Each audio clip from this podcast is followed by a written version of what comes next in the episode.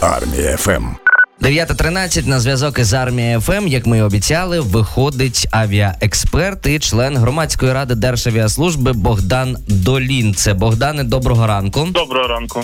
Сьогодні е, всесвітній день цивільної авіації. і Вирішили якраз згадати про нашу цивільну авіацію. Скажіть, будь ласка, як можна назвати той стан, в якому вона зараз перебуває? А якщо говорити про безпосередній стан української цивільної авіації, то на сьогоднішній день фактично е, вона перебуває в повному локдауні, і навіть якщо порівнювати з тим локдауном, який був під час COVID-19, то все ж таки тоді виконували, хоча б частково перші місяці деякі рейси, а далі починалось послаблення, то в умовах війни українська авіація перебуває в повному і тотальному локдауні без жодної операційної діяльності.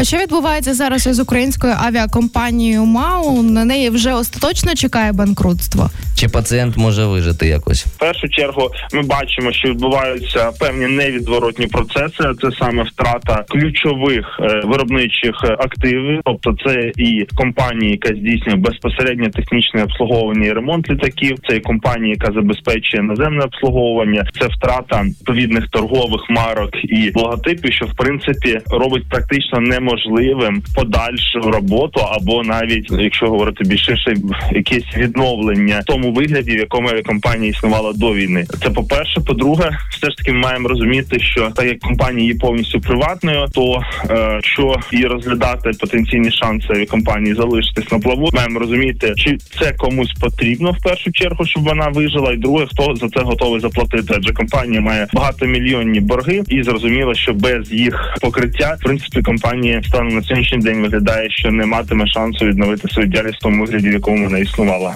Ну а на фоні таких подій, взагалі локдауну в цивільній авіації України, як ви кажете, є питання одразу, де зараз українські стюардеси і стюарти в переважній більшості, там технічний персонал, чим зайнятий, який обслуговував літаки. Да, дивіться, якщо говорити саме про технічний, ну загалом про авіаційний персонал, до нього відносяться там різні категорії персоналу. З осені минулого року цінний персонал отримав право виїздити за кордон для виконання контрактів і працювати в іноземних авіаційних перевізниках для того, щоб з однієї сторони зберегти свою кваліфікацію, і потім була можливість повернутися і працювати в українських авіаперевізників. Другого ж складова це е, знаю, працювати, отримувати заробітну плату і підтримати свої родини. Але ми маємо розуміти, що до переліку авіаційного персоналу насправді відноситься не така велика кількість авіаційних фахівців, які безпосередньо задіяні до роботи в галузі. До авіаційного персоналу якраз відносяться пілоти, бортпровідники, інженери з технічного ремонту і обслуговування літаків та пілоти.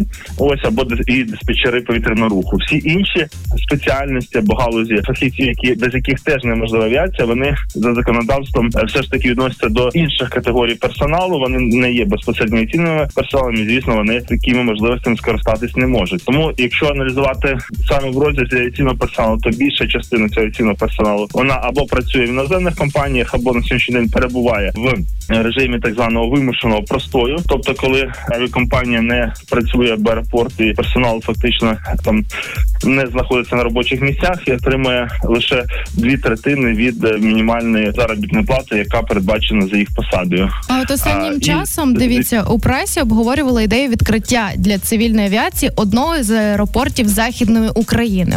Про який аеропорт йшлося? Взагалі наскільки конструктивною є така ідея в умовах війни? Якщо розглядати можливість відкриття одного з аеропортів саме в західній Україні, то в принципі розглядалися в основному два ключових аеропорти, які підпадають під ті чи інші умови. Тобто, це або аеропорт Ужгорода, або аеропорт Львова. Разом з тим, якщо ми повертаємось до ідеї з аеропортом Ужгорода, маємо розуміти, що цей аеропорт має суттєві обмеження щодо прийому цивільних повітряних суден, і звісно, як правило, там може мова йти про прийоми обслуговування або невеликих літаків пасажирських або вантажних, в тому числі з значними обмеженням, тобто обмеження пов'язані з погодою, обмеження пов'язані з розміром повітряного судна. Тощо, якщо ми повертаємося, наприклад, до е, з аеропортом Львова, то маємо розуміти, що це в принципі великий сучасний аеропорт, який здатний приймати більшість типів повітряних суден, які використовують там сучасні європейські авіаційні перевізники. Ось і звісно, він може приймати без жодних обмежень. І Airbus 319, 320, 21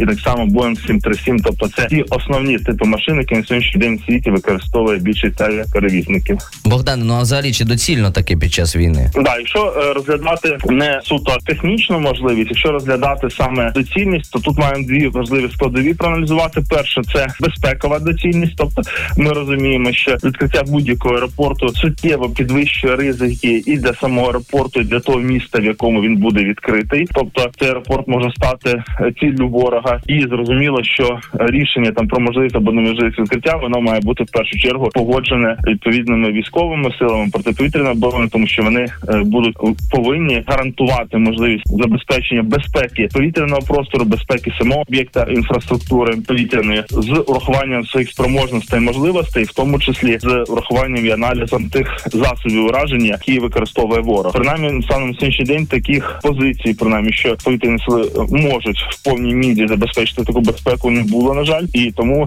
все ж таки, поки вони не вирішать, чи вони можуть зробити це чи ні, то говорити про безпекову складову поки що мені здається зарано. Друга важлива складова, яку не варто забувати, це саме економічна, тому що авіація це все ж таки в першу чергу бізнес, і для того, щоб відкривати аеропорт, необхідно розуміти, чи є в цьому економічна доцільність, чи є необхідна кількість пасажирів, які будуть готові літати в таких безпекових умовах, які будуть готові літати з урахуванням того, що вартість авіаперевезень вона точно буде вищою ніж до війни. Тобто, ми розуміємо, що і дорога страховка на е, польоти в таких умовах буде, і в тому числі зменшення пасажиропотоку, воно теж буде впливати на необхідність підняття тарифів на авіаперевезення. І звісно, ті рейси, які до війни могли коштувати там 100-150 доларів або більше, будуть коштувати в 3-5, а можливо і більше разів дорожче. Тобто мова все ж таки тиме, що той квиток можна було купити там до пару сотень доларів, може коштувати тисячу і більше доларів. Богдан Дорін це з нами на зв'язку. Авіаційний експерт. Не якраз про економічні показники почали говорити. Нещодавно ж міжнародний аеропорт Бориспіль відкрив десятки вакансій на державному сайті. Робота та відновлення та спеціальних hr сервісах можна побачити там ну так достатньо багато оголошень про пошук фахівців авіаційної галузі. Навіщо це в умовах відсутності авіаційної галузі? Якщо ми подивимось принаймні про ті вакансії, які були оголошені, то там в першу чергу мова йшла там не про саме аеропорт, а про державне авіаційне підприємство Україна, тобто це державний перевізник, який забезпечує перевезення перших осіб держави. Це початок бору персоналу саме за таким профілем може говорити, що можливо буде частково е, розглядатися відновлення роботи саме даного авіаперевізника. Ось даний перевізник відноситься до так званої державної авіації, тобто в умовах воєнного часу саме е, державна авіація виконує і має право виконувати польоти. Тобто до неї відноситься військова авіація, до неї відноситься авіація відповідних державних органів та спеціалізованих державних структур. Ось і в принципі ми бачимо, що за переліком фахівців, які підбираються, це саме фахівці, які безпосередньо працюють з тими повітряними судами, які перебувають в парку саме державне авіаційне підприємство Україна. А на вашу думку, як багато часу після нашої перемоги може знадобитись для відновлення цивільної авіації в Україні до показників напередодні 24 лютого 2022 року? Якщо говорити там про такі терміни, то станом на сьогодні дуже складно оцінити безпосередньо такі терміни, тому що маємо розуміти, що частина аеропортів і аеродромів, наприклад, нас зазнала менших пошкоджень, бо вже була е, відновлена. Частина аеродромів аеропортів зазнала суттєвих руйнувань, і на їх реконструкцію відновлення може знадобитися від півроку і до декількох років. Якщо, наприклад, ми говоримо там про той самий аеропорт е, Херсон, який був суттєво пошкоджений або фактично знищений, і разом з тим е, маємо розуміти, що все ж таки існує так званий певний відкладений попит, тобто, все ж таки, після відкриття перемоги України відкриття повітряних воріт в різних регіонах України, все ж таки кількість пасажирів вона буде відновлятися відносно швидко. Разом з тим, ми маємо розуміти, що станом на сьогодні мільйони українців перебувають за межами України. На жаль, частина з них е, швидше за все може залишитися в тих країнах, де вона зараз перебуває, і ці пасажири, а також їх родичі в Україні стануть насправді драйвером майбутнього відновлення і ціни галузі України. Тобто, там скільки пам'ятаю, три країни основні, де більше мільйона українців перебуває, це Польща, Чехія і Німеччина.